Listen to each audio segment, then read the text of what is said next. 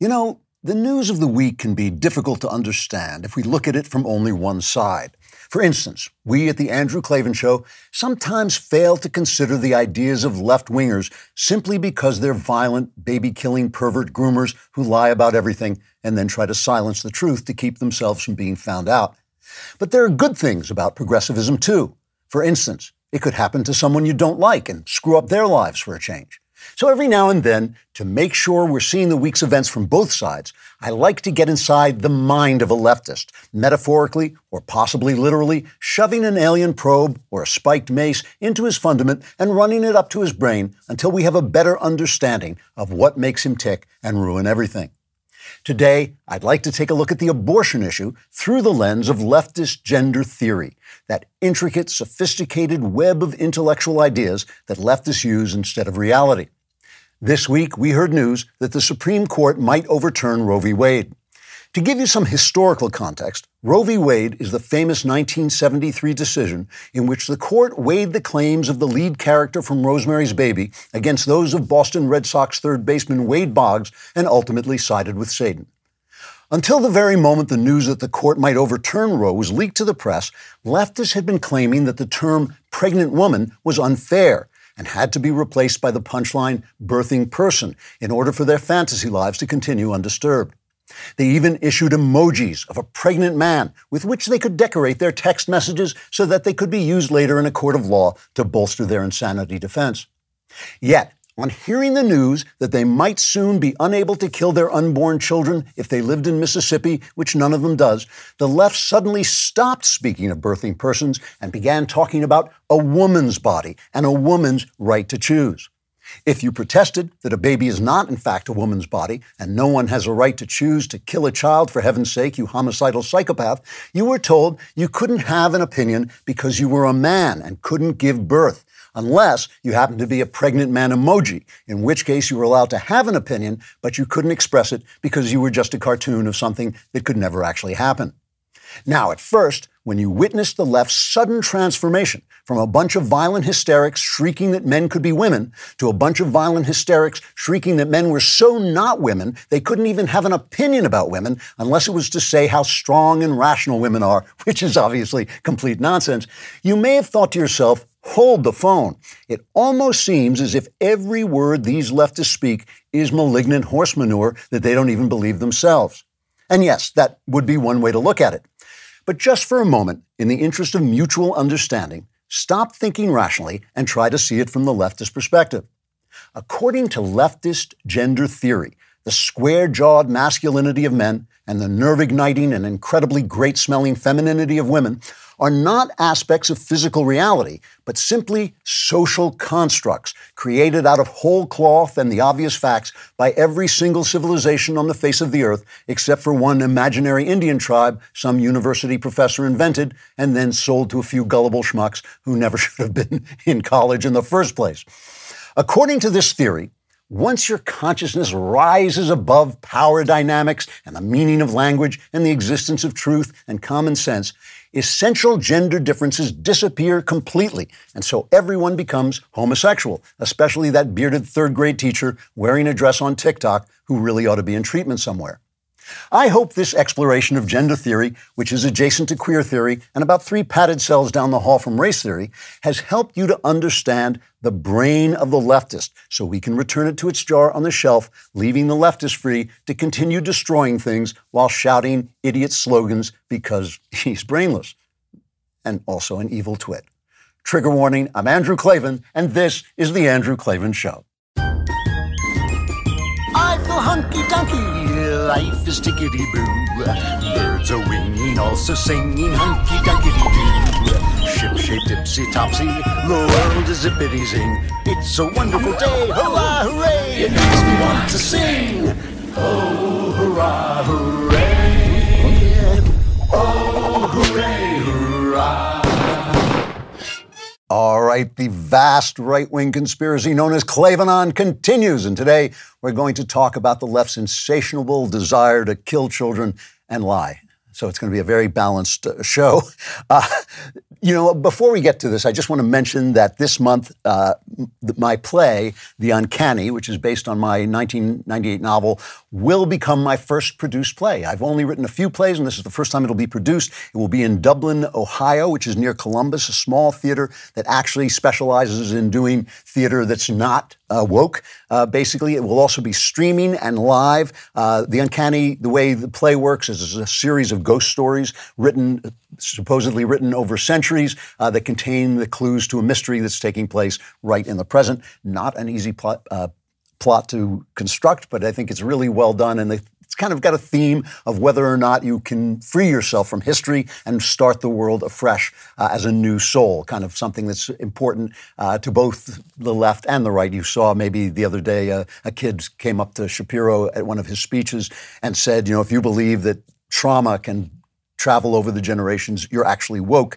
And Shapiro, of course, then disassembled him. But this is a play, so it's an interesting conversation about this thing that can't really be addressed through political thinkings. Go on Stage Right Theatrics, all one word, stagerighttheatrics.ticketspice.com and find slash the uncanny by andrew klavan all linked together with dashes and i it's for five nights it's only 15 bucks you can see it live in ohio or you can see it streaming and i will be there on the 21st uh, the evening of the 21st to um, talk back to the audience after the show.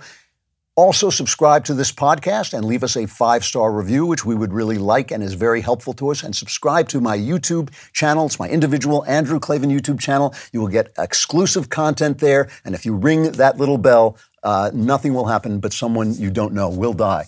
Uh, also, if you. I, am only joking. I, don't because I know my audience will be going, ring the bell again and again. Uh, also, if you leave a comment there and it is sufficiently hateful, racist, sexist, any kind of hate is fine. Uh, we will include it on the show as fitting right in with the rest of the content. Today it comes from Wolf the Iron Lord uh, not, together, together saying with that name. He says, The intro last week was the most revolting, racist, and sexist thing I've heard in my life. And of course, it came from an old white man. I'll be coming back hoping to see more every week. We, we love to hear it. Well, you've heard me talk about how important it is to protect your privacy online. I do not want people targeting me with ads. I don't want necessarily people just knowing where I'm going. Choosing a VPN you trust is just as important. I like to do research on my sponsors, and I only recommend brands to my listeners that I believe in. I can say with full confidence that ExpressVPN is the best VPN on the market I got it right on here and on all my devices. ExpressVPN doesn't log your activity online. Lots of cheaper free VPNs make money by selling your data to advertisers, but ExpressVPN doesn't. They even developed a technology that makes their VPN servers incapable of storing any data at all. Also, ExpressVPN now uses a new VPN protocol they engineered to make user speeds faster than ever. I've tried many VPNs in the past and they can sometimes slow my connection, but ExpressVPN is always blazing fast and lets me stream videos in HD quality with zero buffering. I don't even know the thing is there. The last thing that really sets ExpressVPN apart is how easy it is to use. You don't need any technical skills to get set up. Fire up the app, tap one button to connect. That's it. Even your grandparents could do it. Not my grandparents for obvious reasons, but yours. So protect yourself with the VPN that I use and trust. Use my link, expressvpn.com slash Klavan today and get an extra three months free on a one-year package. That's expressvpn.com slash Klavan. Visit expressvpn.com slash Klavan to learn more so no one will know when you're trying to find out how to spell Klavan, which is K-L-A-V-A-N. There are no easy Also, one last thing. Uh, you know, because while we're talking about compelling theater, there is nothing more captivating than the insight, laughter, and camaraderie to be experienced at a backstage live event now is your perfect chance to be there in person for the big show. Join us for Backstage Live on June 29th at the historic Ryman Auditorium in downtown Nashville, Tennessee. We've been on a huge winning streak from suing the federal government to stop their tyrannical vaccine mandate to announcing our $100 million challenge to woke Disney, DW Kids. That makes us the perfect time to get together and celebrate. Join me, Ben Shapiro, Michael Knowles, Matt Walsh, and Daily Wire God King Jeremy Boring for our biggest live event event of the year. Tickets go on sale Thursday, May 12th at 10 a.m. Central Time for Daily Wire All Access members only, and 12 hours later for the general public. If you are not an All Access member, don't miss out. Head over to dailywire.com slash subscribe and become an All Access member today. Daily Wire backstage live at the Ryman in Nashville on June 29th. See you there. All right, a lot of business to take care of, but now we will get down to it. We're going to talk about abortion, given the news of the week. Uh, if you are a Bible reader, you have probably heard of the Valley of Hinnom, which in Hebrew is called Gah Ben Hinnom and gets uh, Greek Hellenized and then anglicized as Gehenna.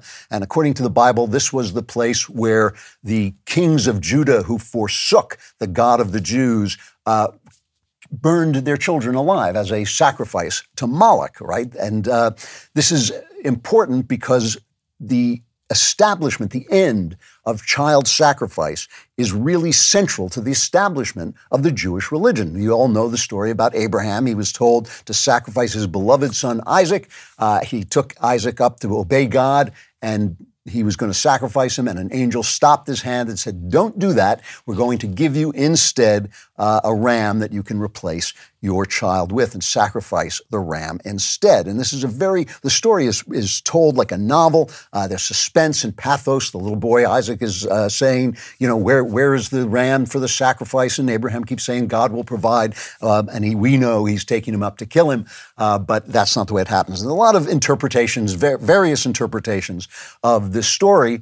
But one way, my way of looking at the Bible is, is frequently just very down to earth. This is what happened. This is a history of a people's relationship with God, a very special relationship in the history of humankind, not just the history of the Jews. And sacrificing children was kind of the norm. It was something that happened in a lot of primitive civilizations. It makes perfect sense that you are going to appease God to make your own life better by sacrificing the future, right? It's kind of a refutation of Richard Dawkins' genetic theory uh, of morality. It, you're not actually trying to preserve your genes into the future. You're just trying to preserve your own pleasures, your own crops, your own goodness by sacrificing the future to God. So God was actually in, in this moment with Abraham, he was changing the course of the human mind. We live in time, we have to develop our thoughts over time. He was leading mankind back to its humanity after the fall, after the loss of paradise and the loss of our relationship with God. God was slowly, over the centuries, beginning to God, lead uh, human beings back to their humanity and saying, don't sacrifice your children, you know, to me, you can sacrifice a ram.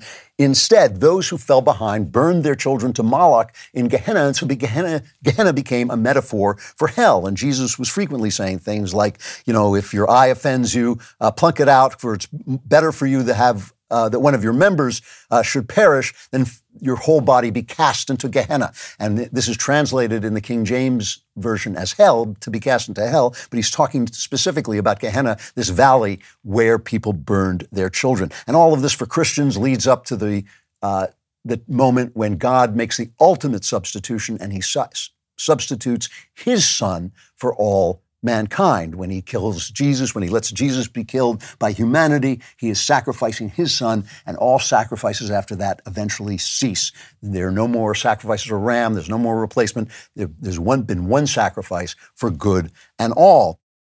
And the thing about this is that it, it tells us when Jesus is resurrected, when he ascends into heaven, it tells us that our humanity speaks of something more than itself. That this flesh, the flesh that suffers, the flesh that gets sick, the flesh that rots, the flesh that gets pregnant, the flesh that hurts, the flesh that has sex, represents something higher than itself, is representative of a life that will go on being lived forever, forever. And this makes life sacred. That's what makes life sacred, is that it's not just here, it's not just meat. You're not just a meat puppet with chemicals inside. You are an eternal thing represented, spoken into the world by your body. If life is sacred, then it seems to me undeniable that the morality of abortion depends on only one question. There's only one important thing. Is that baby in the womb a human being or not?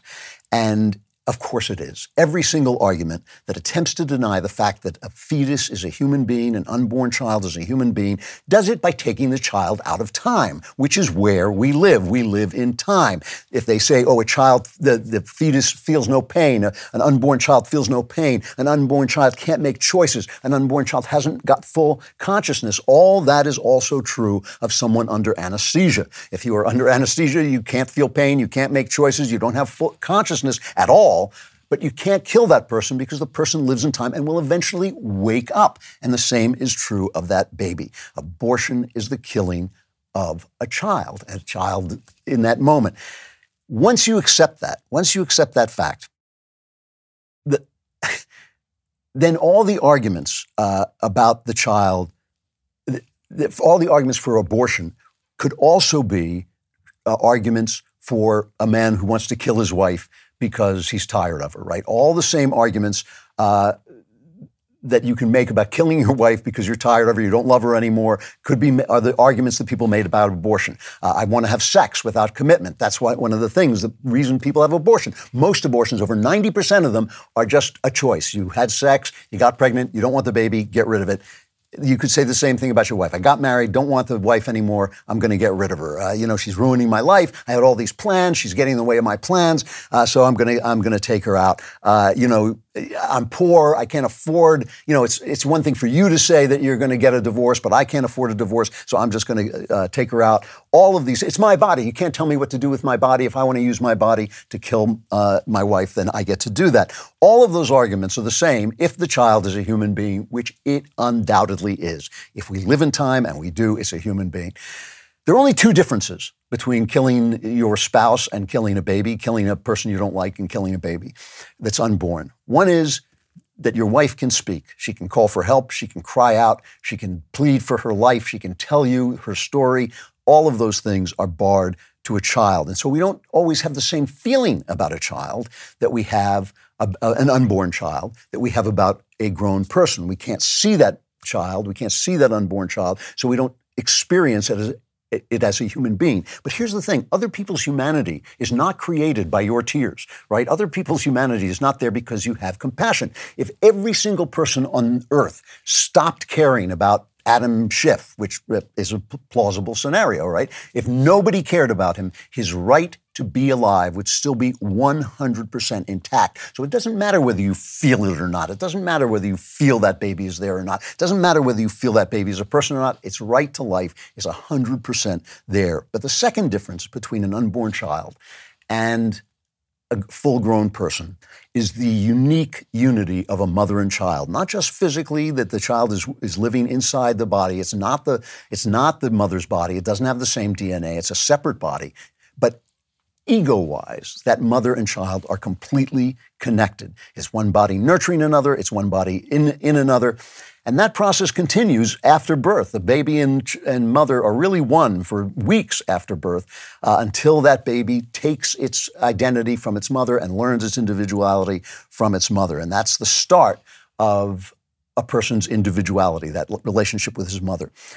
So essentially, negating that relationship is negating not just the child's humanity, but the mother's humanity and everyone's humanity. If you negate that relationship between mother and child that's there even before the child is born, you're no longer human. You are no longer a human being, and it's not your humanity that you're denying. It's, it's not the child's humanity that you're denying anymore. You are denying your own humanity and just about everyone else's. It is essentially the logic of, of motherhood is the logic of human life. The logic of motherhood is what makes us alive. I know I've said it a million times, a million different ways. Mother's Day is coming up. I'm going to say it again. Life and the meaning of life are all tied up in that, to that, in that moment when the child is, grows in the mother, breaks away from the mother, learns from the mother that it is alive. You know, when God gives the law to Israel, he says, I have set before you life and death, blessing and cursing, therefore choose life that both you and your descendants may live. The logic of abortion is the logic of death, not just for the child, but eventually for everybody. It turns everybody to meat. It gets rid of the sanctity of all of life, all of life, everybody. So take God's advice, choose life. All right, summer is on its way. It's time to go on vacation, take some trips, take some travel, but you want to be in touch with your home and you want to make sure your home is secure. You want to get, for instance, a ring doorbell. So if anybody comes to the door, you can talk to them and find out who it is wherever you are and the protection of a Ring alarm would also be good. Ring is the video doorbell company, but now they have an alarm. Uh, it's an award winning home security system with available professional monitoring when you subscribe. And best of all, you can install it easily yourself. But they didn't stop there. They've also got Ring Alarm Pro. And when it comes to protecting your home, you can go pro with Ring Alarm Pro. It is a next level security system. CNET calls Ring Alarm Pro a giant leap for home security. Ring combined a home security system with a Wi Fi router, so this thing helps you protect your home and secure your network. This summer, whether you're going across the country or just across town, you can rest assured everything at home is protected and also connected, and that will stay that way with a Ring Alarm Pro subscription. Ring has an award winning alarm, and this busy summer season, to protect your home, you will want to go pro with Ring Alarm Pro. To learn more, go to ring.com forward slash Klavan. That's ring.com forward slash Klavan. Anyone comes to your home, look at that Ring app and say, How do you spell Klavan? If he knows, start the alarm.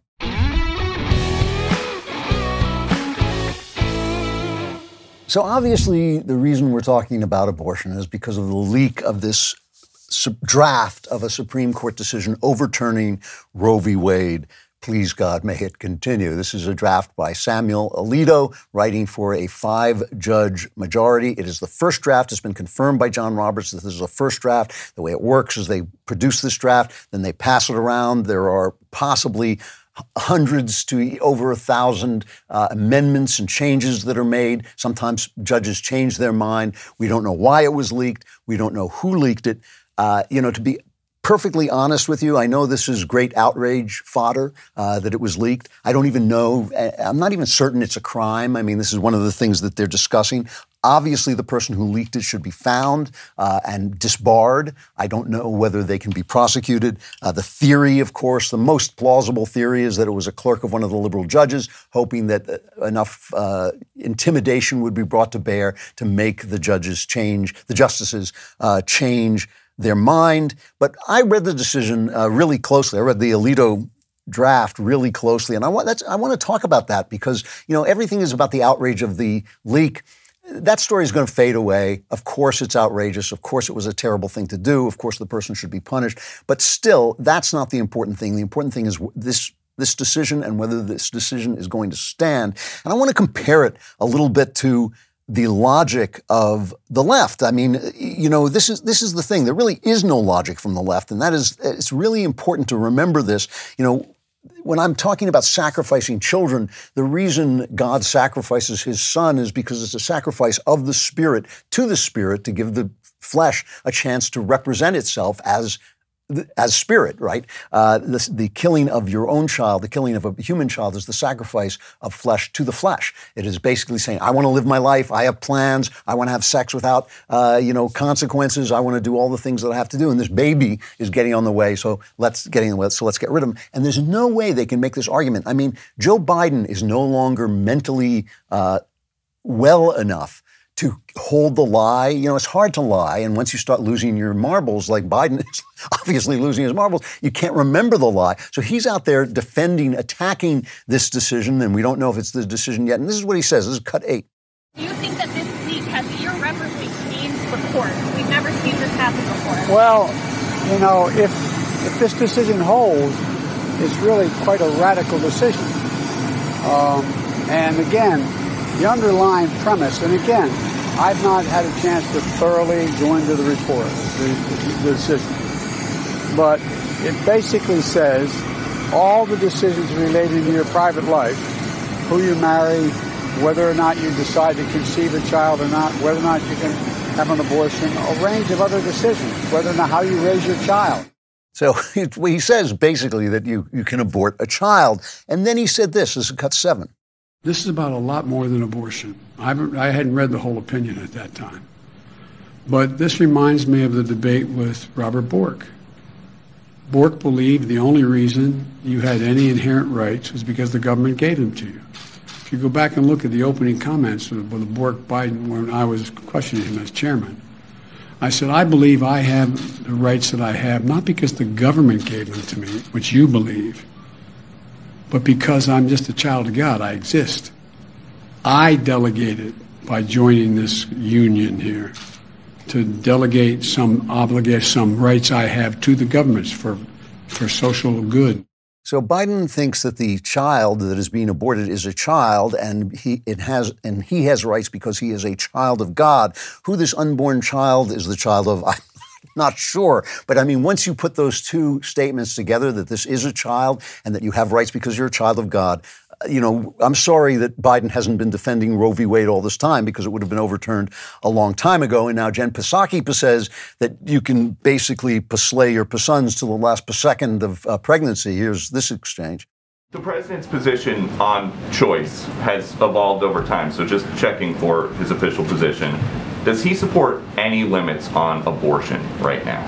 Peter, the president has spoken, has talked about his position many times. He supports the right of a woman to make choices about her own body with her doctor. But I know that one of the Democrats that he endorsed and uh, who won their primary this week, Tim Ryan, uh, said yesterday that he does not support any limits on abortion. Is that where the president's thinking is now? The president has stated his view many times. So, does the president support abortion up until the, the moment of birth? The president has spoken about this many times, Peter, and I would refer you to his own comments about abortion and a woman's right to choose and make decisions about her body with her doctor, which is what any of those women would do. So she won't answer, and of course the answer is yes. This is what they the Democrats want. They want abortion really up till the moment that you're not annoyed with your child I don't know when, why, why, why it should, what magic happens when the child emerges from the womb uh, that suddenly turns it into a beloved baby uh, if, if it wasn't a beloved baby before. So the, the idea is that this is leaked and now the government, the media, the establishment, the corporations, all of this incredible power of deep state slash corporate slash media slash Hollywood, uh, you know, power is going to be brought to bear against the people of the, the justices on the Supreme Court. And the leftist media got immediately to work. Here's a montage from our friends at Media Research Center. It's cut one. All right. Um, again, I'm just sort of composing myself here as I process this. Uh, honestly, I want to cry. First of all, it's going to be very hard for me today because my blood pressure is so high. Well, I want to cry in so many different ways. I also feel my blood pressure ticking up by the minute. I couldn't go back to sleep. Mm-hmm. Yeah. It's that devastating. This is a Category 5 hurricane. This is really an upending of the rights of women in American society. Women who are poor, women who are women, women of color, they will be forced to have um, pregnancies that they cannot afford to terminate and pregnancies that will then turn into children. Next, they'll go after gay marriage and, and maybe maybe uh, uh, the board, the what is it, Brown versus Board of Education? Yeah, gay marriage, maybe even interracial marriage. The court will surely suffer for this shattering self-own to its own legitimacy. What did you think was going to happen in 2004 when they replaced Sandra Day O'Connor? I hope there will be a national uprising. What did you think was going to happen when Mitch McConnell stole the Supreme Court seat? There is some connection between an effort to overturn an election and an effort to overturn Roe. The founding fathers didn't recognize abortion as a fundamental right because the founding fathers were racist, misogynist jerk faces who didn't believe that women had any rights at all. he seems nice, doesn't he?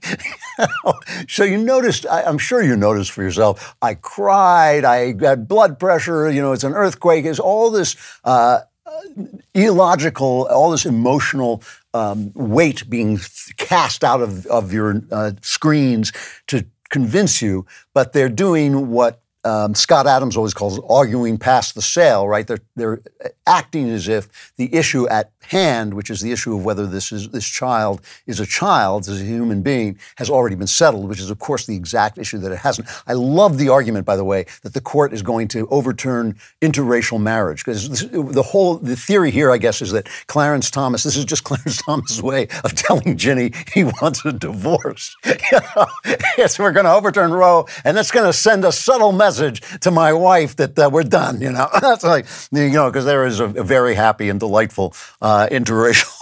marriage, but it's such a nonsense theory. So let's take a look at the Alito decision because I don't feel we're talking about this enough. And I feel that the right, by basically imitating the left by going for outrage over the leak. And it's outrageous, I understand. But by not talking about what it is we mean, why it is, we think this is the right thing to do, even beyond the question, even beyond the question of the morality of abortion. You know, certain people just make my life so much easier. I don't know what I'd do without them, but none of them works here. You can tell because this show is just a chaos. It's just chaos here because we didn't use Zip Recruiter. If you own a growing business and you need to hire, Zip Recruiter makes hiring so much easier because they do the work for you. Right now, you can try it for free at ziprecruiter.com slash Klavan. Zip Recruiter uses its powerful technology to find and match the right candidates up with your job. You can easily review these recommended candidates and invite your top choices to apply. Additionally, Zip Recruiter has a complete complete suite of tools that makes it easy to filter, review, and rate your candidates. Four out of five employers who post on ZipRecruiter get a quality candidate within the first day. No wonder. ZipRecruiter is the number one rated hiring site based on G2 satisfaction ratings as of January 1st, 2022. The hardest thing you have to do is to remember the special URL, ziprecruiter.com slash Klavan. That's where you go to try ZipRecruiter for free. Once again, that's ziprecruiter.com slash Klavan. ZipRecruiter is the smartest way to hire if and only if you know how to spell Klavan. It's K L A V A N. There are no E's in Klavan. I just make it look this easy. Alito is very clear, by the way, that, that, that this decision is not going to affect other controversial decisions for the simple reason that there's not another life involved. Obergefell, the gay marriage decision, I believe that was a terrible decision, not because I'm against gay marriage, but because for the simple reason uh, that uh, uh, and, and Scalia mentions in his dissent, where he says, I, I, don't care what marriage is, I care who governs me, and it shouldn't be five lawyers in Washington, D.C. That's why it's a bad decision. But Alito points out this overturning Roe v. Wade does not endanger any other decision for the simple reason is these other decisions do not uh, involve another life. They don't involve this incredibly complex question of what a life is and where it begins and how we are uh, to, to deal with it. And that's something that has to be governed by the states. And remember, overturning Roe doesn't mean abortion is illegal. It means each state has to do pass laws in turn. It means people have to debate with each other. It means people have to vote on it. It's what we call democracy, right? So the logic of Roe v. Wade, and this is something that leftists, honest leftists, will tell you. There is no logic in Roe v. Wade. There's no constitutional logic in Roe v. Wade. You know, the right, we often make fun of the decision that Roe is based on, which is the, the idea that there's a right to privacy. And we make fun of the language where the court said, oh, you know, the right to privacy is in the penumbras created by the emanations from the Constitution. And that is ridiculous. But I also think it's true. I do think there is a certain right to privacy uh, in the uh, implied in the Constitution, just like I think there's a certain right to travel from state to state in the Constitution, even though that's never mentioned. There are rights implied in the idea of a, a nation, a, confeder- a federation of states uh, with ordered liberty. There are ideas that are simply implied by that and are implied by in the penumbras of the emanations. However, the right to privacy cannot protect the taking of a life, the taking of an innocent life. Just because you're in my house doesn't mean I get to kill you and say, well, uh, you know, we were. It, it, it was my house, so I get to do what I wanted. And my, my house is my castle. No, obviously, privacy doesn't cover it.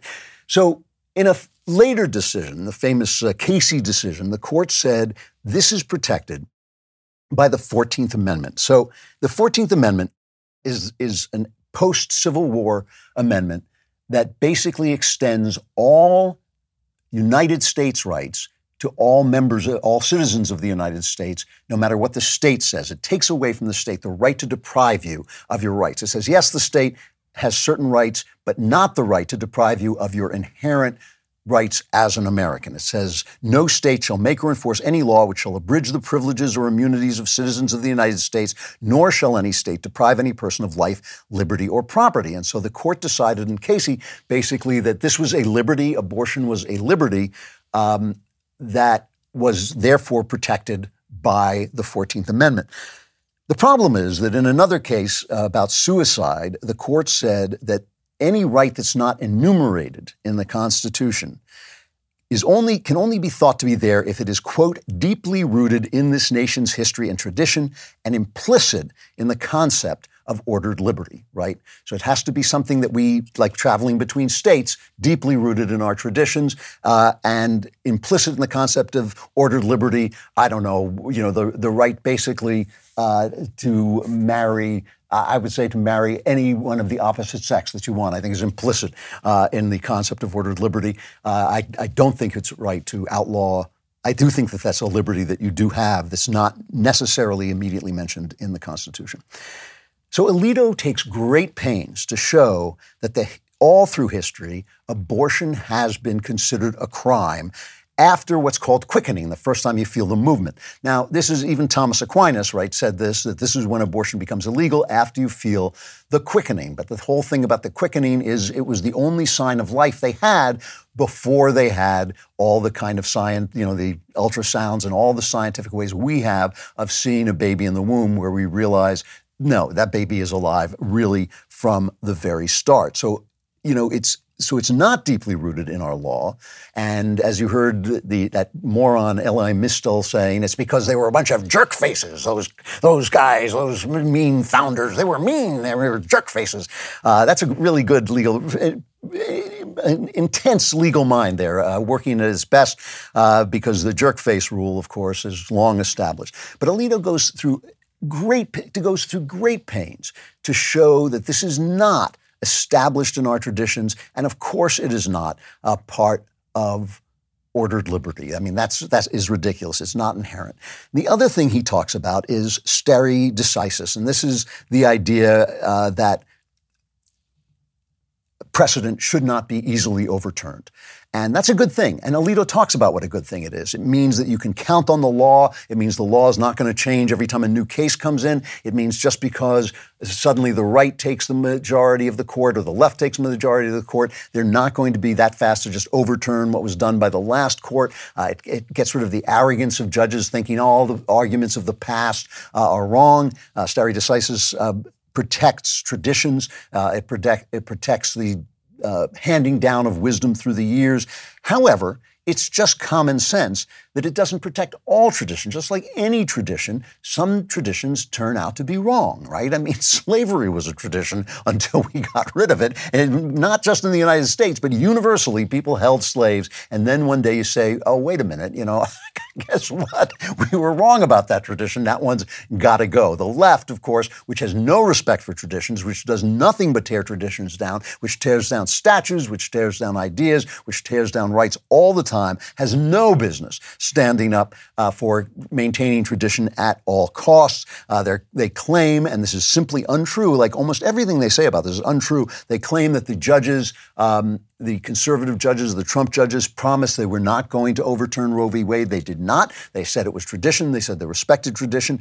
But Alito shows why this tradition is wrong. And of course, traditions have been overturned before. The idea that segregation was all right as long as you were separate but equal was overturned in Brown versus Board of Education. Uh, overturning, um, overturning uh, old decisions precedent is something that you have to do from time to time as your understanding changes and as you see the effects of it over time and as as science has changed our uh, uh, attitudes toward abortion because we can see the baby more.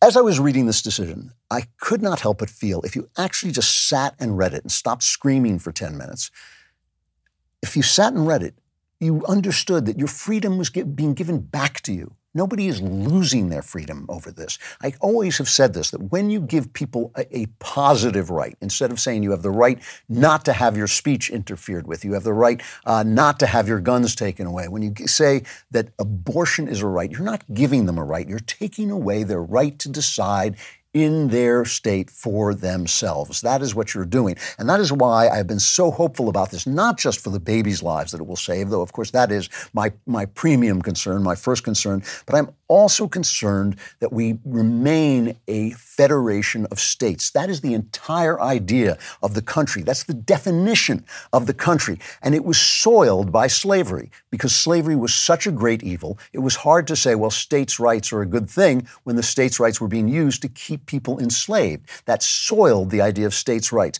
This has soiled the idea of the federal government. To kill 3,000 babies a day, to, to end the lives of 3,000 babies a day completely completely delegitimizes our central government. And I think to go back to federalism, to let people sort themselves out, to let people go to the states where they can live the life they want to live, to remember that we are a federation of states with a central government that's supposed to leave us alone as much as humanly possible, uh, is a a tremendously positive thing and a genuine blow uh, to the takeover uh, and the end of our rights. And that's why, you know, when you when you read this decision, it's so rational. It is so based in American tradition and American logic and constitutional logic that it the only way you can reply is with the kind of reply we got from like Elizabeth Warren. Let's take a look at that. This cut 10. The Republicans have been working toward this day for decades. They have been out there plotting, carefully cultivating these Supreme Court justices so they could have a majority on the bench who would accomplish something that the majority of Americans do not want. 69% of people across this country, across this country, red states and blue states, old people and young people, want Roe versus Wade to maintain as wanna the law of the land. the womb, we need to We- do no, that. we are not and we to have a right. dismembering 3,000 Extremists, we've heard enough from the single day. The the emotionalism there is intense. The this poll stuff is wrong because um, though a majority say they would support Roe v. Wade, they also say they want strict restrictions on abortion.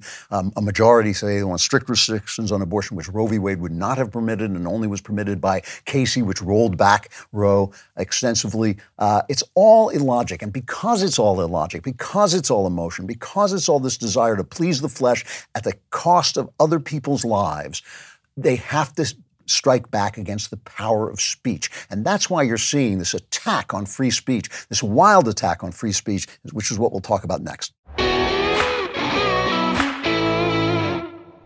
Everything is already complicated enough. You don't need getting term life insurance to make things even harder. You want to protect your family, you want to make that easy. Fabric has moved life insurance all online, so getting a policy that's right for your family isn't complicated. Fabric was built specifically for parents to help you manage your family's financial future like a parenting pro, stress free. Fabric's new lower prices mean significant savings over other providers with great policies like a million dollars in coverage for less than a buck a day. Everything is on your schedule with Fabric because it's all online, less than 10 minutes to apply, and you could be offered coverage instantly with no health exam required.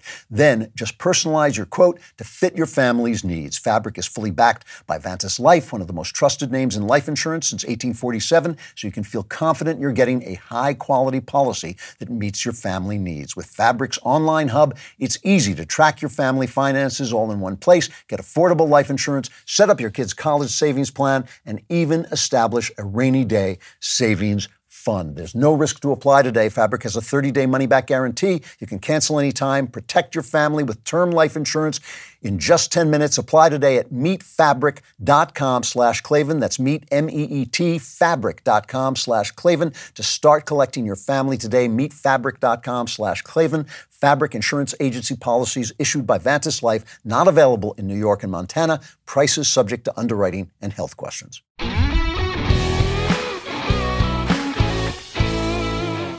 The person who leaked this, assuming it is a leftist clerk, and I kind of think that that's a very good theory. It's not the only theory, but I, I think that's the best theory. They knew that the press would support them. They knew that the government, the deep state, the press, corporations would support them. And Amazon and other corporations are saying, we'll pay any you know, employee to go get an abortion in another state. Of course they will. Of course they will. All the people who benefit from women being out of the home, who benefit so that they don't, so that they, you know, there's nothing good for corporations in women, women staying home to take care of their children. There is nothing good for a corporation. It means that there are fewer workers. It means they have to pay those workers more.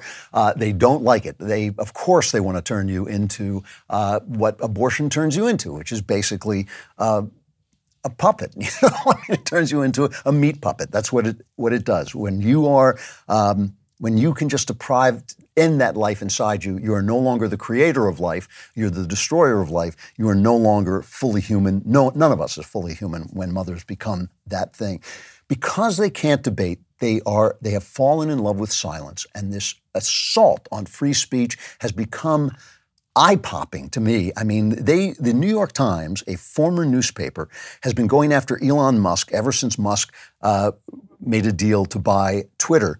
Their recent attack on him is unbelievable.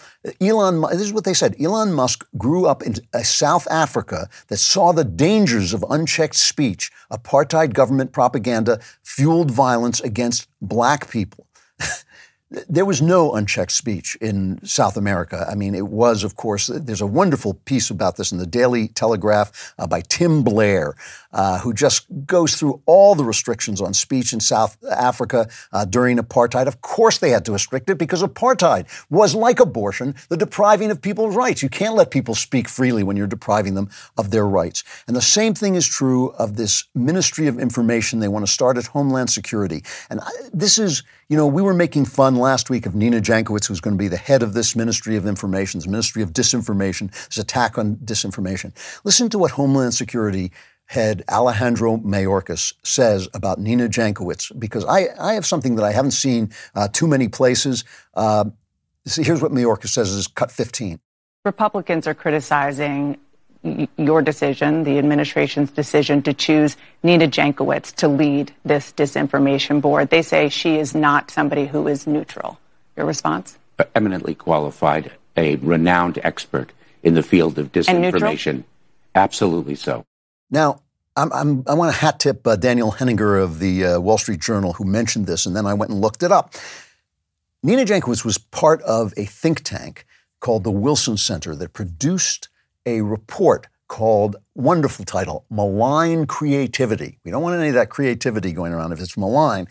She, she was at the head of the team that produced this report. And this is what it said the executive summary says this report strives to build awareness of the direct and indirect impacts of gendered and sexualized disinformation on women in public life, as well as its corresponding impacts on national security and democratic participation. Gendered and sexualized disinformation is a phenomenon distinct from broad based broad based gendered abuse and should be defined as such to allow social media platforms to develop effective responses. She then goes on to talk about malign creativity, which is the use of coded language, right? Iterative, context based visual and textual memes and other tactics to avoid detection on social media platforms. It's the greatest obstacle to detecting and enforcing against online gendered abuse and information. So think about this for a minute.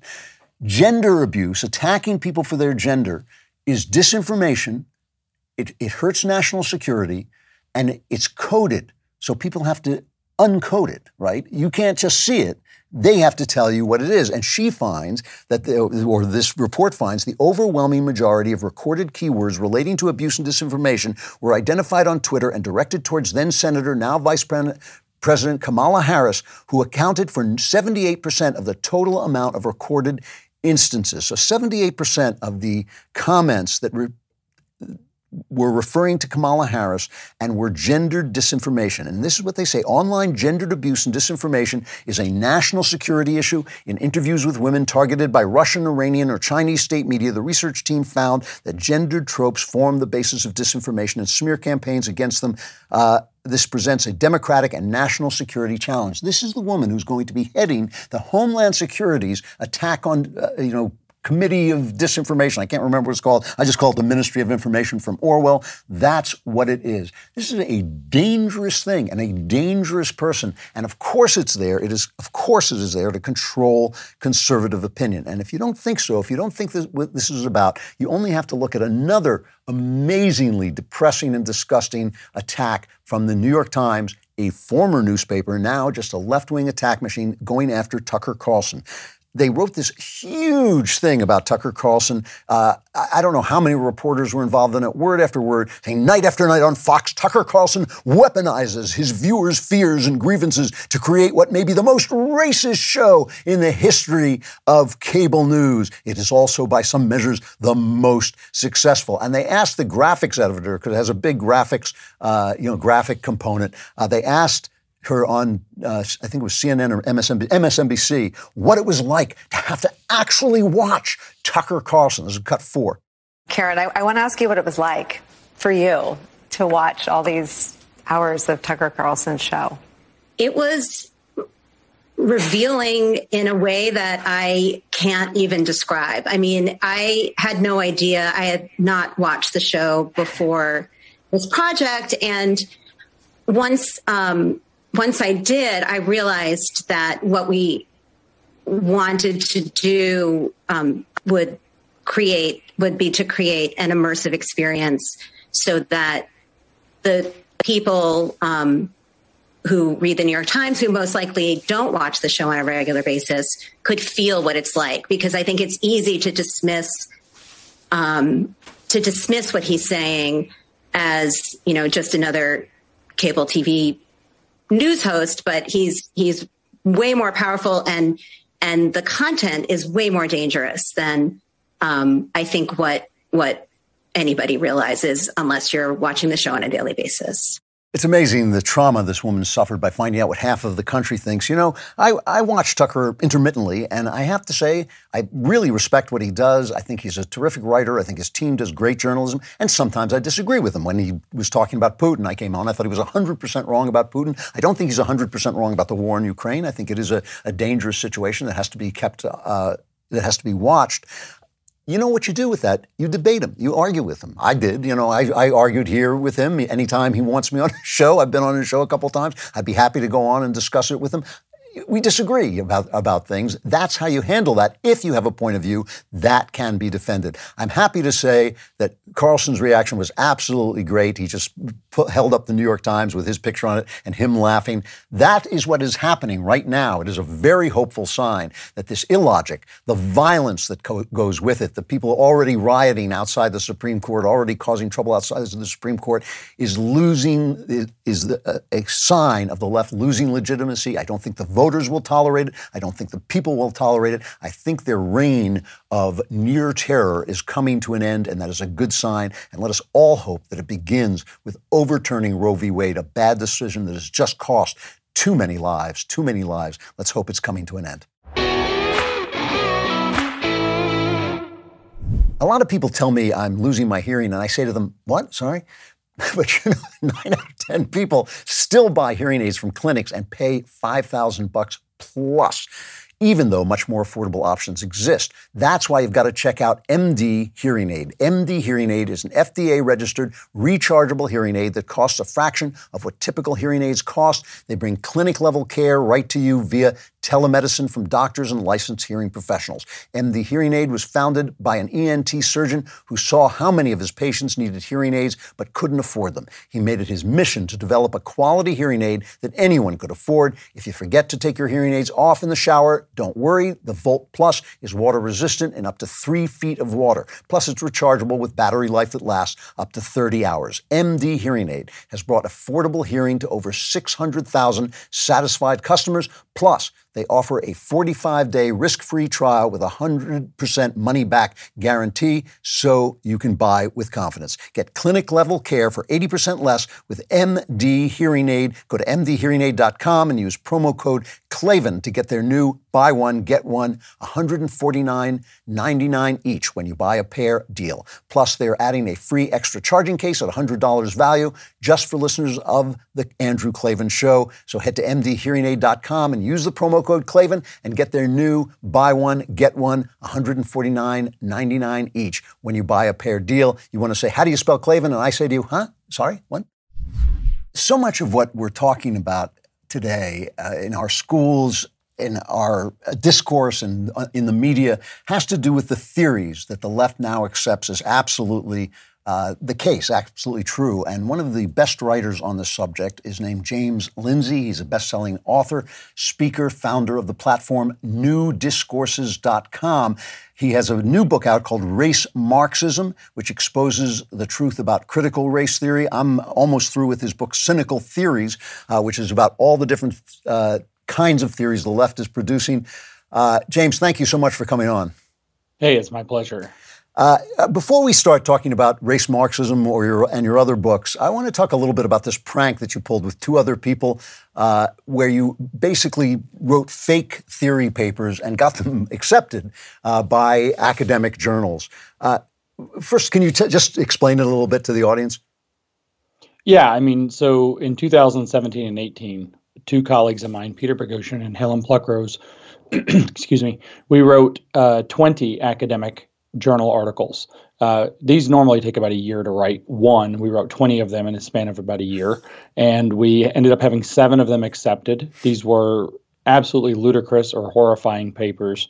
We argued, for example, that you can learn something about rape culture by observing dog sex at dog parks. And the conclusion we drew was that dog parks are petri dishes of canine rape culture. And therefore, we should train men the way that we train dogs in order to combat rape culture in humans. And that paper not only was accepted by a leading journal in feminist geography, but it won an award. We had another paper that we, yeah, for excellence in scholarship. And so we had another paper where we rewrote a chapter of Hitler's Mein Kampf, taking out the Nazi party movement and replacing it with intersectional feminism we had a number of other papers that were quite alarming. And like I said, seven were accepted. We wrote 20. Seven of them further, seven further of them were still under review when the Wall Street Journal caught us and told our story to the world, making it so we don't know what would have happened with those further seven.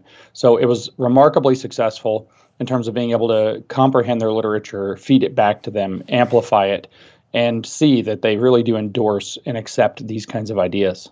And has there been any reaction to this? I mean, has any has anybody taken responsibility for it? No, absolutely not. They they from what I understand, although I haven't tried to publish any academic papers uh, significantly since, many of these kind of you know theory based journals are checking credentials and identification now when people submit papers. But beyond that, no, they haven't change their ways. They think that they're right. They think that they have the unique theory of how the world works, and they've just put their head in the sand and or doubled down on it and, and had no substantive change whatsoever. Uh, my colleague Peter Boghossian, who worked for Portland State University, was brought up on a variety of different academic charges uh, by his university and then her, hounded for a couple of years until finally he found his working conditions intolerable and left Portland State University last year. Wow, wow, that's it's amazing. Uh, reading your book, I get the feeling. I mean, I, you seem to be not a, a, person of the right. I would call you seem to be a moderate liberal person. Is that a fair? Uh, yeah, fair? I usually tell people I'm something like a gold star or a gold flag liberal. Like you know, it's more in the kind of Thomas Jefferson. I'm not quite a libertarian. I'm not definitely not a leftist. Uh, I don't totally mesh with the conservatives. I'm sort of in this like nether region. People say, "Oh, I'm politically homeless." I'm really politically homeless. yeah, I can understand that. If, now, you talk a lot uh, in in the book that I'm reading, uh, "Cynical Theories." Uh, you talk a lot about the history of how these, this theory developed. Could you tell us a little bit about that? Because there's this kind of idea that the left kind of crept up on us, and suddenly, in the last few years, it's it's exploded. Is that a fair assessment? Well, it's kind of like I mean, I don't know if a mushroom is the right thing, but it's something that grows kind of underground for like 50 years. And then all of a sudden the fruiting body pops up out of the ground. And it's more like that. So we, you know, it's very easy to trace the history of how these theories came, depending on how far you want to trace them back, either 50 years or 100 years with an awful lot of very high specificity. Um, this so-called cultural Marxism movement, which started in the 1910s and 1920s, or the neo-Marxist movement or critical Marxist movement, which started in the 1930s and 1940s, are certainly um, massive contributors to what the left has been doing. And what a lot of people didn't realize is that Marxism, writ broadly, changed substantially in the late 1960s and uh, it attempted to have, have its revolutions at the end of 1960, 68, 69 are famous for that. Those didn't work. And what was called the New Left that grew out of Marxist theory in the middle of the 20th century literally became, and the academics describe it as this, it became the academic left instead. They realized that their pathway was to first take over uh, university architectures. Secondly, to take over colleges of education, and then from there to get K through 12 education, and to do a kind of a generational march. And so we are now at the point where they think that the they, they believe that enough ground has been laid to where they can burst out on the scene. Their their revolution, in a sense, came to fruit, and we're now going through that revolution. You, you talk about the kind of basis in uh, postmodernist thought. You talk about four pillars of, of this kind of theory, uh, one of which is you, you call power knowledge, power dash knowledge. Uh, can you explain what that is? Yeah, it's this idea, and this was very popular in postmodern thought. Uh, it turns out that there were branches of neo-Marxist thought that were dabbling with this as well. You know, maybe Theodor Adorno, the educator Paulo Freire, where the idea is that what we consider knowledge is in fact decided upon by a political process. So, you know, we think, and we're not wrong to think that experts who have studied their fields and have become very good at understanding, say, physics or something like that, work out the theories, they do the experiment, they check it, and they get good answers. And so those people have knowledge about how the world works. But what this view is, instead, the power knowledge view, is well, there was a credentialing process to decide who gets to be a physicist. And there's a credentialing process within physics to decide whose papers get to be recognized and what results tend to be promoted and not promoted. And so ultimately, it's just a huge political game that the people who are in power get to decide what counts as knowledge. And so they create the definition of knowledge to be self serving to keep themselves in power. And so power and knowledge basically work as a single entity. There, it, it's kind of taking Francis Bacon's old saying of knowledge is power and making it extraordinarily literal. Um, that that knowledge, in fact, is just another application of political power. It has nothing to do with reality. It has nothing to do with truth. It has everything to do with who gets to decide what we're going to call true and false so that they can enforce their view of the world on everybody. So now, and, and it, it really doesn't have any borders. I mean, a sane person, for instance, if he needed surgery or if a doctor told him he needed surgery, would think, oh, I need surgery. Now I have to find a surgeon. But basically, this idea eliminates that because the doctor who told you that you need surgery doesn't necessarily know anything. He just has the credentials, and the surgeon who wants to do the surgery doesn't know anything. I mean, is that is that fair? Is there any kind of limit on this? No, there's no limit whatsoever. And in fact, within the discipline, if we can call it that, called fat studies, which we also wrote a fake paper in, into TACT, within fat studies, they say that in fact obesity is not real obesity is a medicalized narrative created by doctors that want to control fat bodies. It's politics of thin people being uh, enforced on overweight people. In fact, you can't even use the word overweight because overweight implies that there is an ideal weight, which is just a political construction. And so there's literally no limits on this, absolutely none. So, all right. So, so now you have no limits on any of this, except that the the idea that this idea is right is right, right? You can't you can't say that this idea is a power is power knowledge, can you? Well, no, they can, as a matter of fact, and but what they argue is that they're the ones doing it correctly, and this is where we go all the way back. You know, I said whether we want to do it 50 years or 100 years, we go back 150 years or more, 170 years to Karl Marx, and Karl Marx laid out a theory of human ontology of, of, what it means to be a human being that most people don't even realize is the core of Marxism.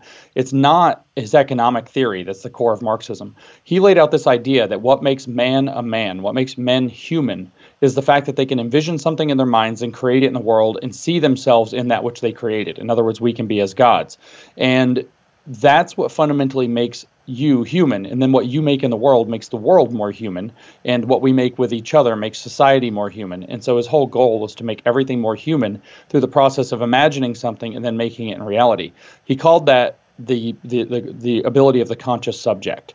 And so anything for these guys that limits one's ability to be a conscious subject is in fact the problem. So for them because they believe that they're liberating subjectivity they're the ones doing it right. Everybody else, in fact, has some kind of an ideology or power based program to continue to limit subjectivity, whereas they have the goal of opening subjectivity. Therefore, they're the only ones doing it right. Therefore, when they apply it, they're using their power for good. Everything is power. You can either use it for good or evil. They're using it for good on the right side of history. Everybody else is using it for wrong to maintain the, maintain the status quo and maintain oppression what, that they benefit from. And so the, it's not that they deny the application of the theory to themselves. They don't think what they're saying is true either. They think truth doesn't matter. They think that they have the moral position that justifies why they get to do what they do, and everybody else needs to be stopped from doing what they do. Uh, but of course, that, that moral position is a form of truth, right? I mean, you have to. That has to be true that they have the moral position. Well, this is i mean this is basically what marxist theory accomplishes right? Again it's not an economic theory. It, it's a belief in some sense that the world is separated into people who have access to some kind of special property they have advantage they have privilege and people who are unjustly excluded from that. And so the people who are unjustly excluded from that can be raised, can have in them raised a consciousness of what it's like to be oppressed or unjustly excluded from full participation in the society that they are creating. So rather than doing work in the world and seeing themselves in the product of their creation, they're getting paid to do somebody else's work. If you paid me, if you were my employer and you paid me, you have a vision in, the, in your mind for what you want to see in the world, and you give me money, and I make your vision come into the world, and then you see yourself in the vision anyway, and I get lost in the whole thing. And so what they say is, in fact, that truth is therefore a matter of a social formation. That truth is a matter of what people believe as as a group and as a society. Uh, whoever is in charge gets to decide what's true, but it's not true in the sense that it corresponds to reality. So they don't necessarily think of true. They, I mean, they literally think of true and false differently than everybody has whether you go back through the Enlightenment tradition for the last two to three hundred years, uh, or if you even go back further into the kind of you know religious magisterium type position where the truth is ordained by God and given by God, and we know the truth because we have the scriptures, etc. All of that has to be thrown right out and replaced with no, the movement of society through time with the purpose of getting to the utopia is where you find the contingent truth of the moment, which will change in the next moment, which will change in the next moment. And the conscious people, the Marxists, get to fig- are the ones who know how to figure out what that is, and therefore have to direct the course of history going forward. Got it. Okay. So now, how your new book is called Race Marxism. How does this apply to, for instance, critical race theory? Well, critical race theory does the exact same thing with with with uh, race in place of economic class. Literally, exactly the same thing. Marx outlines a special form of property called capital some people have access to it, other people don't. They set up a ideology called capitalism that justifies why they get access. They oppress the proletariat that doesn't have, or the working class really, that doesn't have access. The working class can be awakened into a proletariat that might re- revolt against them. The people who are uh, creating this ideology called capitalism and living by it are the bourgeoisie, who are this kind of falsely conscious, unaware, ignorant group of people who want the world order to stay the way it is, even though they don't know why because they benefit from it, yada yada. Well, in 1993, Cheryl Harris wrote a paper. She's a famous pin, you know pillar of critical race theory. It's called Whiteness as Property. She explains that whiteness takes the exact same role as bourgeois private property that Marx lays out in the Communist Manifesto. So you have a special kind of property, whiteness. Certain people have access to it. Those are white people, so called white adjacent people, or race traders, if you will people who act white, like President Obama, for example. There's a whole book called Acting White that's about how he had to act white to be president uh, that the critical race theorists wrote. And so the people who have access create an ideology called white supremacy. That white supremacy is used to create a structure of racism that orders how society operates. The people who benefit from it don't realize they benefit from it. They have white privilege. The people who are excluded from it are people of color, but they can be awakened to become anti racists to overturn the whole system, et cetera, et cetera, et cetera. So it's exactly the same, exactly the same model. And this is where they start saying things, and you hear this more with the gender stuff than with the race, but that you're you're erasing our very existence, you're denying our existence because, or or this is also where the cultural appropriation thing comes from, because the idea is that the authentic cultural prop, uh, property or, is, is being generated from the underclass that understands things in a different way. And then that's just being stolen and, and appropriated into the upper class for their own benefit and taken away from the underclass. This is why you see these exact same ideas. You're being alienated from your own cultural product, being alienated from who you are as a black person by systemic racism, so on and so forth. It's the exact same theory with race in place of class. But it's really interesting to me. A couple of things are really interesting about this. Uh, one is that there's no way to establish any value of, of one thing over another because any value of one thing over another is an act of unfair power. So, truth, beauty, justice, uh, all of these things, I mean, even the things that they seem to be fighting for, don't really exist in their world. I mean, there's no way of defending, you know, when people argue, uh, for instance, about whether a, a, man can become a woman, those words don't mean anything. They, they're basically ar- arguing over the power to control those words. Is, is, there any, is there any bottom level here? Is there anything to stand on? No. Absolutely not. yeah. There's not. I mean, Marx said, and to, to, quote him directly, ruthless criticism of everything that exists. Right. So the thing that you want to seize control of is something that doesn't exist because you have to ruthlessly criticize everything that exists. Um, Herbert Marcuse, and we're going to use like a $10 word here, he's the leading neo Marxist of the uh, 1960s. And he said that his movement, his critical movement, which is kind of the basis of everything that we're dealing with today with the woke movement, uh, is an antinomian movement. It is its aesthetic is an anti-aesthetic. Its basis is an anti-basis. It's whatever exists must be recast and attacked by the negative. Theodore Adorno, another neo-Marxist, said it's not possible to give a positive image or to cast a positive image of the utopia. We can only criticize the aspects of the society that we don't like. Um, Herbert, or sorry, Max Horkheimer, the kind of first critical theorist, said the same thing. The critical theory exists because we can't describe what a good society or an ideal society would look like from within the existing society, but we can criticize the aspects of the existing society that we don't like or that we wish to change. And so, no, it has absolutely no basis. It has absolutely no bottom. I frequently, I mean, that was a lot of big words, but I usually say every woke slope is slippery because it's all social constructivist. It's all in the ether.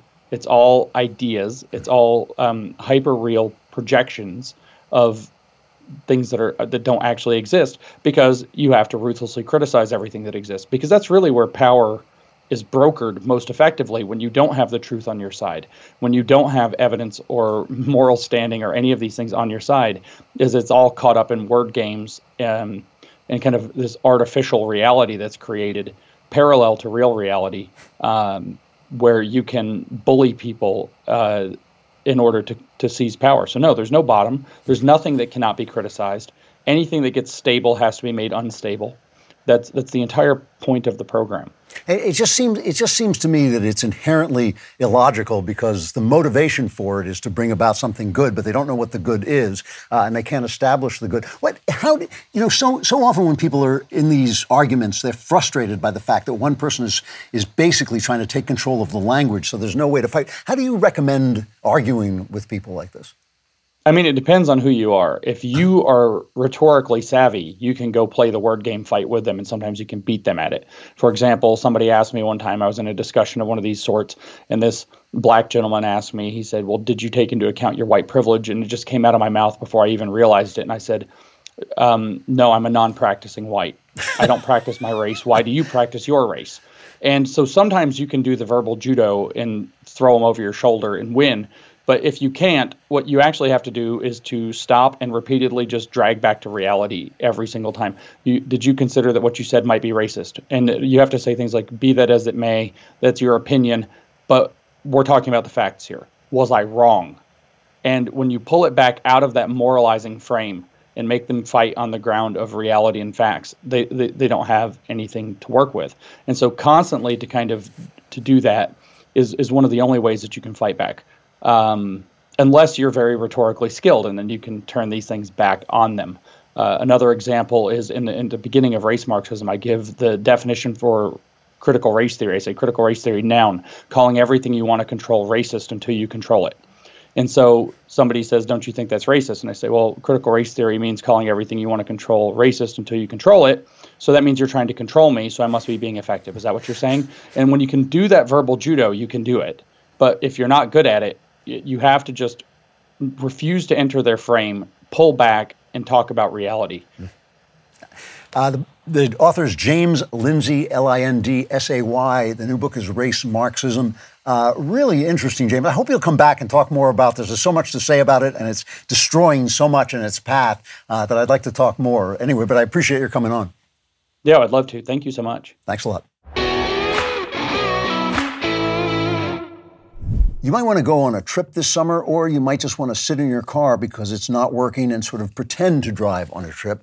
that's not going to get you anywhere, and it won't make you popular with the ladies. But you know what will? Saying rockauto.com. Because when you say rockauto.com, not only do you sound like that, which is just cool in and of itself, but it also tells the ladies that you know where to go to get parts for your car so your car will work. This is a very important concept. You want your car working and you want to get those parts right online on your computer at rockauto.com where they have an easy to use catalog, hundreds of manufacturers supplying them with the best parts you need at great great prices. And the prices at rockauto.com are always reliably low, and they're the same for professionals and do it yourselfers. So why spend up to twice as much for the same parts, or why just sit in your car pretending you're going somewhere and be all alone in your life when you can say rockauto.com? Go to rockauto.com right now and see all the parts available for your car or truck. Write Klavan. You got to write it just like that. In, their How Did You Hear About Us box so they know I sent you. You got to know how to spell it, and you got to spell it in that same voice K L A V A N.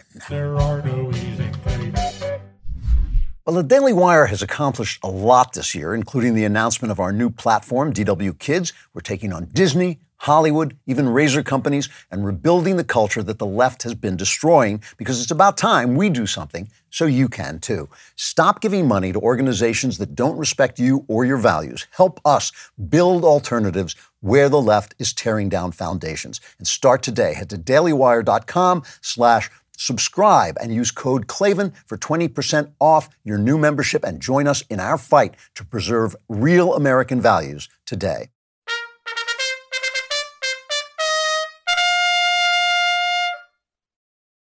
So this, this idea of theory is so important because the fight that we're in, this fight to restore our country, not just to uh, save our country, not just defend our country, but to restore it uh, to some kind of uh, sense, sanity and sensibility, is a battle of ideas. As I constantly say, we're no better uh, than the left as human beings. It's our ideas are closer to the truth, and our ideas are closer to the good, which in politics is liberty. In politics, it's ordered liberty is the good, and that is why our ideas uh, resonate and why their ideas are so uh, difficult. But it's important to engage with these things, even though I know they're sometimes complicated. I understand when you're listening to a guy who really knows his stuff, like Lindsay, uh, you're think, you, you got to follow it very closely to understand how these people got so far off the mark that they're telling people that being fat uh, is great, even though it definitely cuts short your life. Because one, one thing, one truth, there is one truth that is undeniably not a matter of language or power, and that is the truth of death.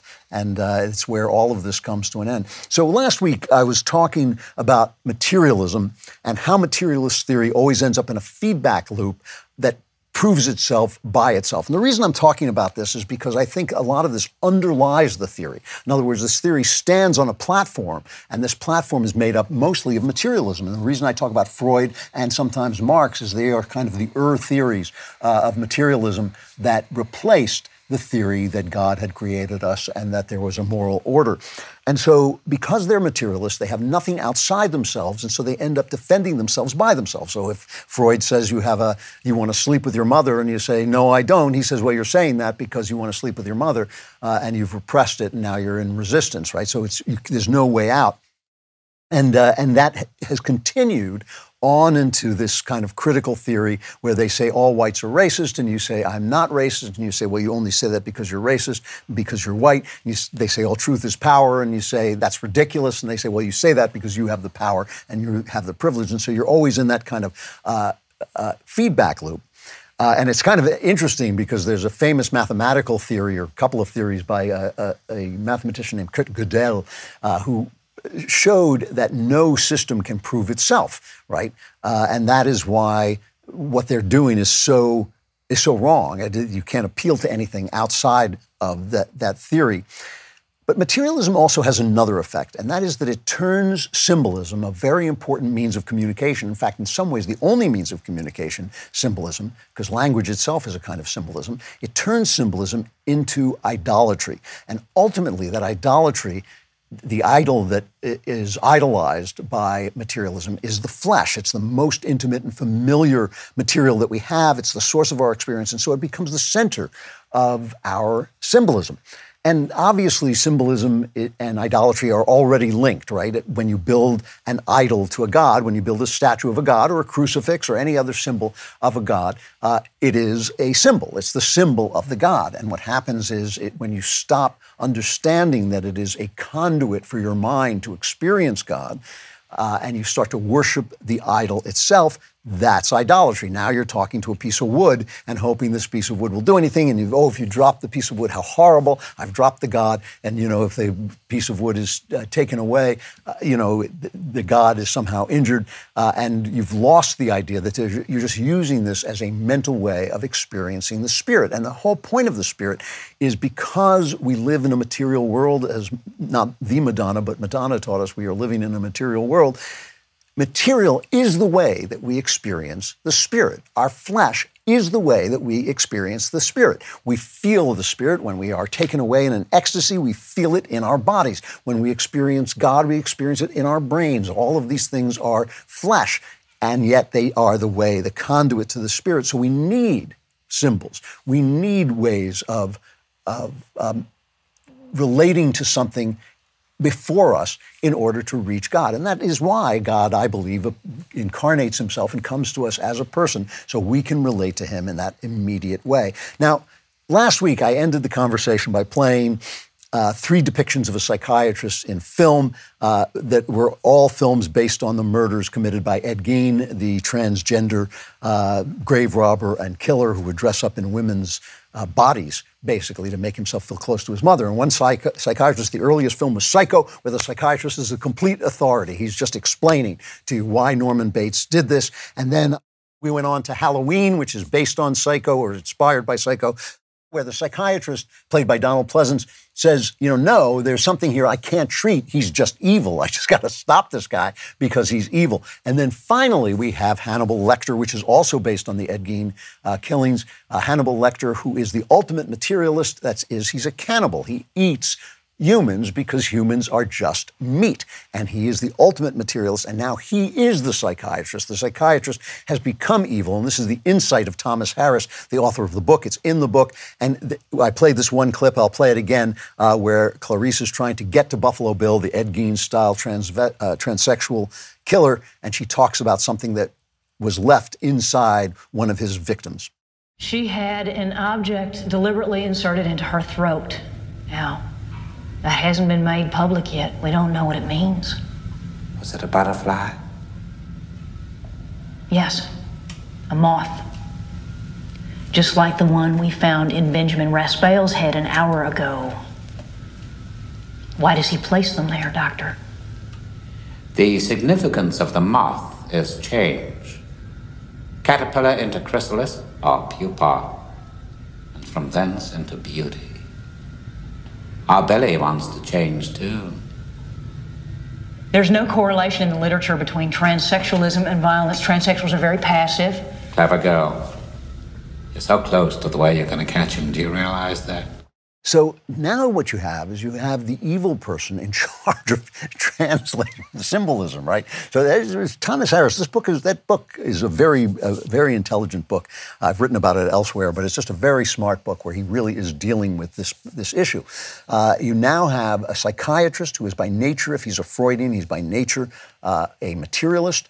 He is translating the theories. And the thing about materialist theory, he's translating the symbols, I'm sorry, he's translating the symbols. And the thing about materialist theory is it always comes back to itself and it always comes back to the body. And so you notice that he says the butterfly represents beauty and the killer is trying to achieve beauty. And the way he's trying to do that is by taking women's bodies and making them for himself. And this, this has a really complicated result.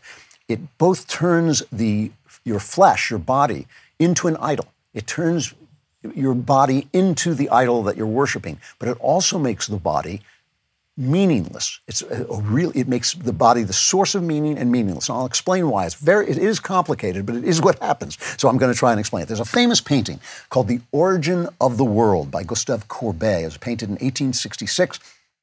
And Courbet was an extraordinarily talented, uh, realistic painter uh, and does very realistic nudes. Uh, I can't show the painting, however, I can't show the origin of the world. Uh, because it would violate the Daily Wire's standards and practices. Because what the picture is basically is an almost photographically realistic close up of a woman's genitals, a nude woman's genitals. And you see this woman is lying on her back. Uh, she has no head. She has n- nothing, just her torso, basically. But the perspective puts her genitals right in front of you. It's, it is virtually pornographic, uh, except that it's painted, so it's so beautifully painted that it is pretty impressive. There's some controversy. They feel that they have found the head of the painting and maybe it was wrongly taken off, which would change the painting, but still, that would be the perspective. And there's all kinds of debate about this, and people get all, you know all kinds of crazy about it because it's such a uh, pornographic painting, such a sexualized painting.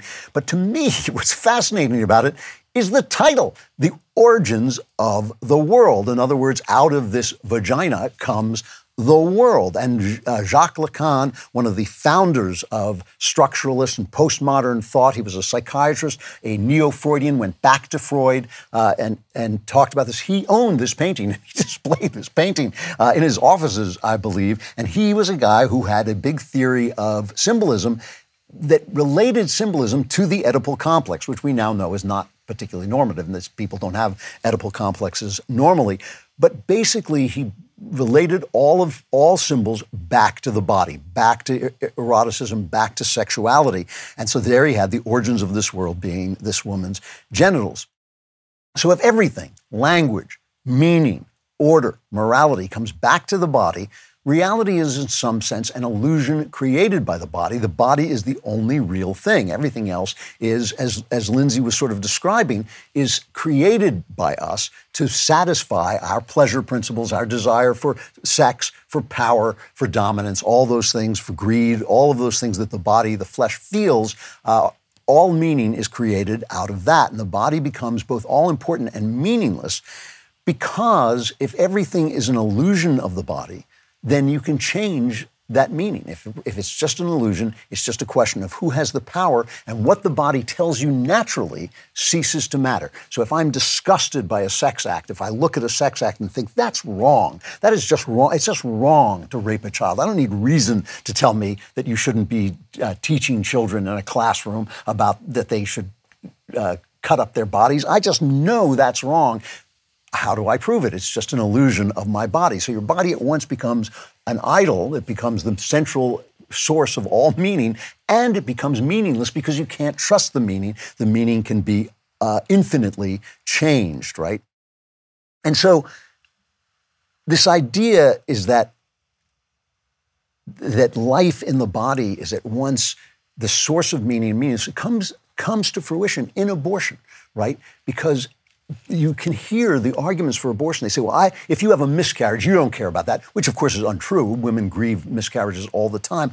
But it doesn't matter what you feel, right? It doesn't matter what you feel. That body is a human life, and its its right to life is absolute. It doesn't depend on your feeling. It doesn't depend on the stories you tell. It doesn't depend on your moral uh, um, point of view. It just is it is what we call God given. And if you can't st- start with that, if you can't start with that God, those God given rights, you have absolutely nothing. Life in the flesh is the ultimate denial of life, which is kind of what Jesus is trying to tell us, right? If the flesh can be convinced of one story or another story, if it can create a story, it can dominate and force your story upon it, then all moral reality is up for grabs. And this is essentially what theory is saying, what critical theory is saying. All morality is up for grabs. Have your genitals butchered, uh, wear a dress, and force everyone to agree you're a woman, you're a woman, because the meaning is being generated by you, right? But does that actually make sense? Let's go back to that painting and look at it the origin of the world. A woman's body is certainly the origin of life, but it's not the origin of the world because the woman can't create herself, right? She is herself a creation, and that's true of all of us. And she is, a woman is a creation that creates. And that too is true of all of us. All of us create the experience that we have, right? The experience of Andrew walking down the street is different than the experience of Knowles walking down the street. We have different experiences that we are creating out of the world that we're given. The woman's that's that's why a woman's body is just like all of us. because it also takes something into itself, right? It takes men into it, a man into itself, and the man impregnates the woman, and that gives meaning. With Mary, right, she is impregnated by God. And so Mary is kind of the ultimate human being because all of us are taking in the creation of God and bringing out the creation of our own personal experience. Mary is the ultimate representative of the human experience, right? And so the so so what you have is a symbol of a mother who is the symbol of all humankind. You know, feminists are always complaining that God is, shouldn't be male. We shouldn't re, uh, refer to God the Father. But God is always male because we are always the mother of His creation. We are the He puts into us what we create. And what the left has done and what materialists have done is they have separated, they have cut God out of the process. They've cut God out of the process, and they have, in doing that, they have cut reality out of the process. And so instead of having the ultimate mother who is of Mary, the ultimate mother who is the ultimate human being because she is demonstrating what we do when we accept God, when we are uh, when we say yes to God, when we say give us your reality and I will create my experience, I will become a branch of your vine and that will is how I will bear fruit instead of being a stick lying on the ground. When we accept that, we are acting like Mary and God becomes our bridegroom becomes our husband, all, our father, all the words that the Bible uses to describe him. So you have on one hand, you have the Mary, the mother of God, as the symbol of all humankind. On the other hand, you have the mother who has an abortion and becomes the symbol of death. You have the choice. Mother's Day is coming up. I hope you have a lovely, happy Mother's Day. I hope you remember who you resemble when you are a mother, how you resemble and are a symbol for all of us, all of humankind in its relationship to God. And the only way we can bear fruit is become a, a, branch of that vine, and the only way we can bear fruit is to imitate Mary and say yes to God and choose life over choosing death. So the, the Andrew Klavan show is kind of like life. It goes by very quickly, and then you're plunged into absolute darkness. that's what's happening now as we repeat, approach, approach, approach the brink of the Klavan. I'm already, I've already gone over the brink into the Klavanless week ahead, where there will be darkness and gnashing of teeth. But before we get there, we will solve all your problems. Kind of useless because then you're gone, but still, we will solve all your problems with the mailbag. Ask them the goddamn question. Yeah. All right, from Aaron. Hello, big fan. I was wondering if sometime you could talk about your homemaker theology. Got a lot of mom questions uh, today, in fitting with the up, uh, befitting the upcoming uh, Mother's Day. Wondering if you could talk about your homemaker theology. It's something that I admire about a traditional relationship, but current generations lack the skills or motivation to do even the slightest of the homemaker's tasks. I've dated lots of women. I've never found a woman who actually knew how to cook, teach kids, garden, or really bring a nurturing atmosphere to family life. Most women have claimed to want to be the homemaker, but in reality, when it came down to it, they just wanted a sugar daddy where the guy gives them money so they can do whatever they want with it. I've had friends get married to these types of women thinking they are getting a homemaker, but in reality, they get a woman who sits and watches TV all day long. Uh, that seems to be the new version of homemaker that women want to aspire to. I do admire a woman who wants to be a traditional homemaker, but the millennial ideology is money grows on trees. So, in your mind, what is the homemaker theology, biblical women theology, as far as gender roles and this new age socialist desire for sugar daddies? You know, I, am not going to uh, scoff at this letter because I hear it a lot from guys that they run into this a lot. Uh, women who basically look at them as a source of cash but don't actually want to do anything. And I've actually met women like that, uh, indeed, who have been told by feminism that they owe nothing to the relationship. Um, you know, I, I, have spoken, and I don't know if, how theological this is. Well, I do think it's theological. I think that women uh, represent the feminine side of God. We know God is both male and female because he made both male and female in his image. Uh, I think that side of God is uh, more personal, more immediately connected to the spiritual side of things. Mothers uh, turn houses into homes. They turn meals into acts of love. They turn a lot of uh, acts that might look like drudgery and sometimes might feel like drudgery into acts of love that we remember all our lives. I always say, if you don't think mothers are important, go insult, go up to a guy who's bigger than you and insult his mother and find out how important they are. They are.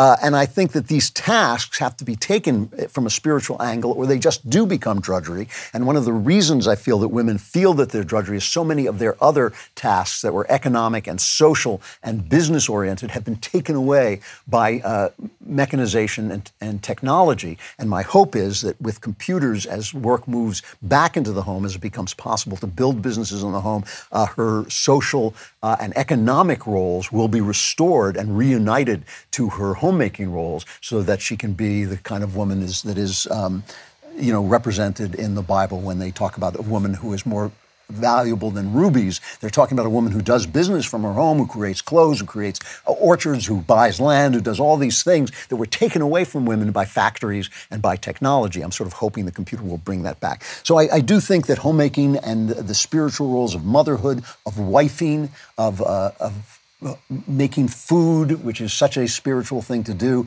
I think all those roles are part are supposed to be part of a larger role that women have in, in society. And in dividing them, women have felt that they were uh, basically sealed off into this holy spiritual role. And no one can be wholly spiritual. We're all human beings. We want, all want a role in society. And, uh, and I think that that's where a lot of feminism uh, came from. So I'm not d- doubting that this um, money hungry, gold digging woman exists.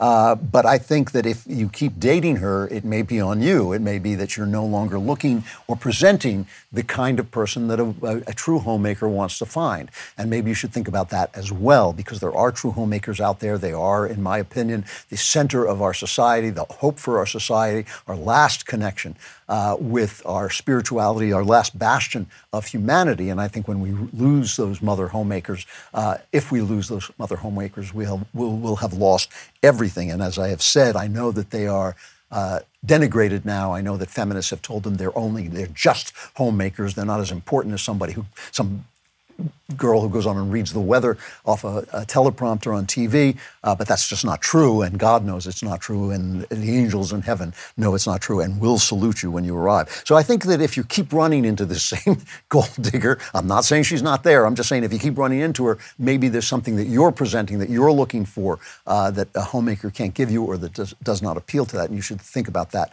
Uh, from Bree, dear Overlord Klavan, my husband and I have enjoyed listening to your show for years. Now we can indoctrinate our daughter with your infallible wisdom. Your books and show have been a tremendous joy in my family's life. Thank you for being a constant source of clarity in such turbulent times. And sends us sends a picture of their daughter. Oh my gosh, so she is so adorable with the truth and beauty. Uh, she is so beautiful herself. Uh, I just had to show you that picture. If you're not watching, you're just going to have to take my word for it. She's absolutely adorable. Um, all right, from anonymous. Um, I just subscribed to the Daily Wire, so I, I subscribed to the Daily Wire just so I could write to you. I listen to you every week. You've said words about motherhood that have truly touched my heart, and I wish there was a way for you to know how grateful I am that you do what I do. I'm a stay at home mom of two small girls. My husband's a firefighter paramedic.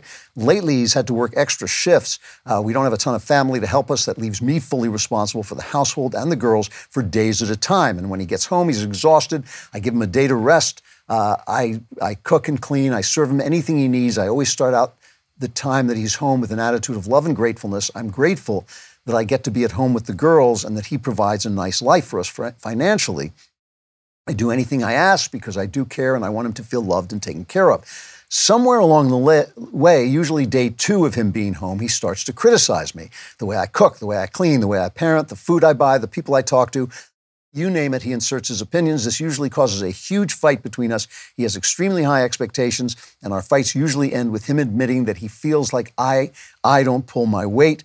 Uh, it's impossible for me to understand how he could feel this way. He's distanced himself from God. Uh, I know there are two sides to every relationship. I have plenty of shortcomings, but in this case, I feel like his soul is lost. How do I help God win him back? How do I not lose my faith in the process? Again, thank you for what you do. It's a gift from God, getting to hear your uplifting words each week. All right, so I'm hearing one side of this, obviously, and I'm sure he has a side as well. Certain things about this disturb me. Uh, I don't know if he's changed. I think that's a really important point. Was he always like this, or has he become like this? Because it's possible he suffered some trauma. Uh, it's possible during this pandemic uh, he has seen things that have affected him uh, and they've made him angry or bitter, and he doesn't know it. They've traumatized him. Uh, this I, I, in no way want to suggest that you simply allow him to beat up on you or criticize you. You're not a doormat. But it does seem to me that the system you have now isn't working. That if every time uh, he comes home, you're getting into massive fights and he's saying you don't pull your weight and you're saying whatever you're saying, which you don't really uh, tell us, um, I, I think that that can't be the right system if you have somebody that you can trust, you say you don't have family around, but if you have a pastor, uh, if there's a therapist that you have, even if you have a close friend who loves both of you, uh, it might be a good time to say, if, if he's changed, especially, it might be a good time to say, look, uh, you know, something is happening that's really bad, and I don't want it to happen, and I'm willing to take, you know, my part of the blame. I'm not willing to be yelled at all the time, and I don't think it's good for either of us that we are constantly fighting with each other. Can we get to the place where we talk about our real feelings? Can we get to the place? And, and this sometimes does take a counselor uh, who is trained in helping you do that and helping you communicate. Most marital fights are not about what they're about. You fight about the garbage, who's going to take out the garbage, you fight about this or that, but you're really fighting about something else. And, and that may be the case here. I don't know, for instance, if he's drinking or if you're drinking. That could also be a source of, of trouble here. Uh, so I don't have enough information to tell you what the source of trouble is. I can tell you that if everything devolves into a fight and you feel justified and he feels justified, you feel you're doing everything you can, he feels you're not doing enough, that's never going to get you anywhere. So it would be a good idea, I think, if you could bring in maybe a neutral third party who loves you both or cares about you both, like a pastor or therapist, uh, to help you work this out. But I think if there's some way that you can get to a third person and have this conversation and have somebody teach you how to communicate in some other way uh, other than combative, uh, it would be really good because it's. I feel for you. I understand that you want to do uh, what is good for your family. I think if this guy's a firefighter and a, uh, a you know a paramedic, uh, he wants to do what's right. He's obviously uh, trying to do good in the world. Uh, maybe with a little bit of goodwill, you find that place uh, where you find out what's hurting. Something's hurting, you know. And, and I don't know whether it's you, him, both of you, but something is hurting. And if you can get past the language of combat to the language of love, maybe you can find out what that is and start to heal that. Because a lot of times, as I say, fights are not about what they say there. Happy Mother's Day if you got a mom, if you are a mom, if you love a mom, say hello to them, tell them how important they are because they, they are. They are the most important thing for all of us. I will see you again if you survive the Klavanless week. Odds are no, but if you make it, I'll be here. This is the Andrew Klavan Show. I'm Andrew Klavan.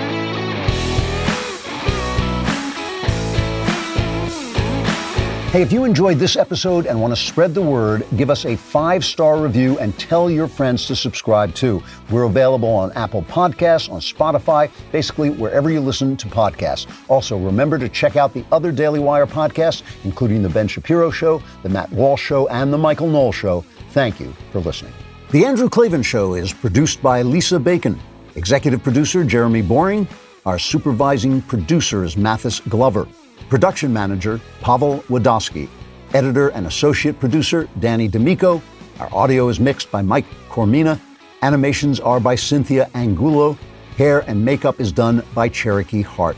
Our production coordinator is McKenna Waters, and our production assistant is Jacob Falash. The Andrew Klavan Show is a Daily Wire production. Copyright Daily Wire 2022. Today on the Matt Walsh Show, the left continues to struggle to find a compromise between their feminist pro abortion talking points and their trans talking points. Also, the White House refuses to condemn protesters, quote unquote, who are planning to hunt down conservative Supreme Court justices and show up at their houses. The Johnny Depp and Amber Heard drama continues, but I think the lesson in this story is one that most people are ignoring so far. And Trump allegedly suggests missile strikes against drug cartels. Sounds like a fine plan to me. Plus, the guy who physically assaulted Dave Chappelle on stage during a comedy show will not face felony charges, despite the fact that he was carrying a deadly weapon at the time. It's almost like they want this kind of thing to happen more often. We'll talk about all that and more today on The Matt Walsh Show.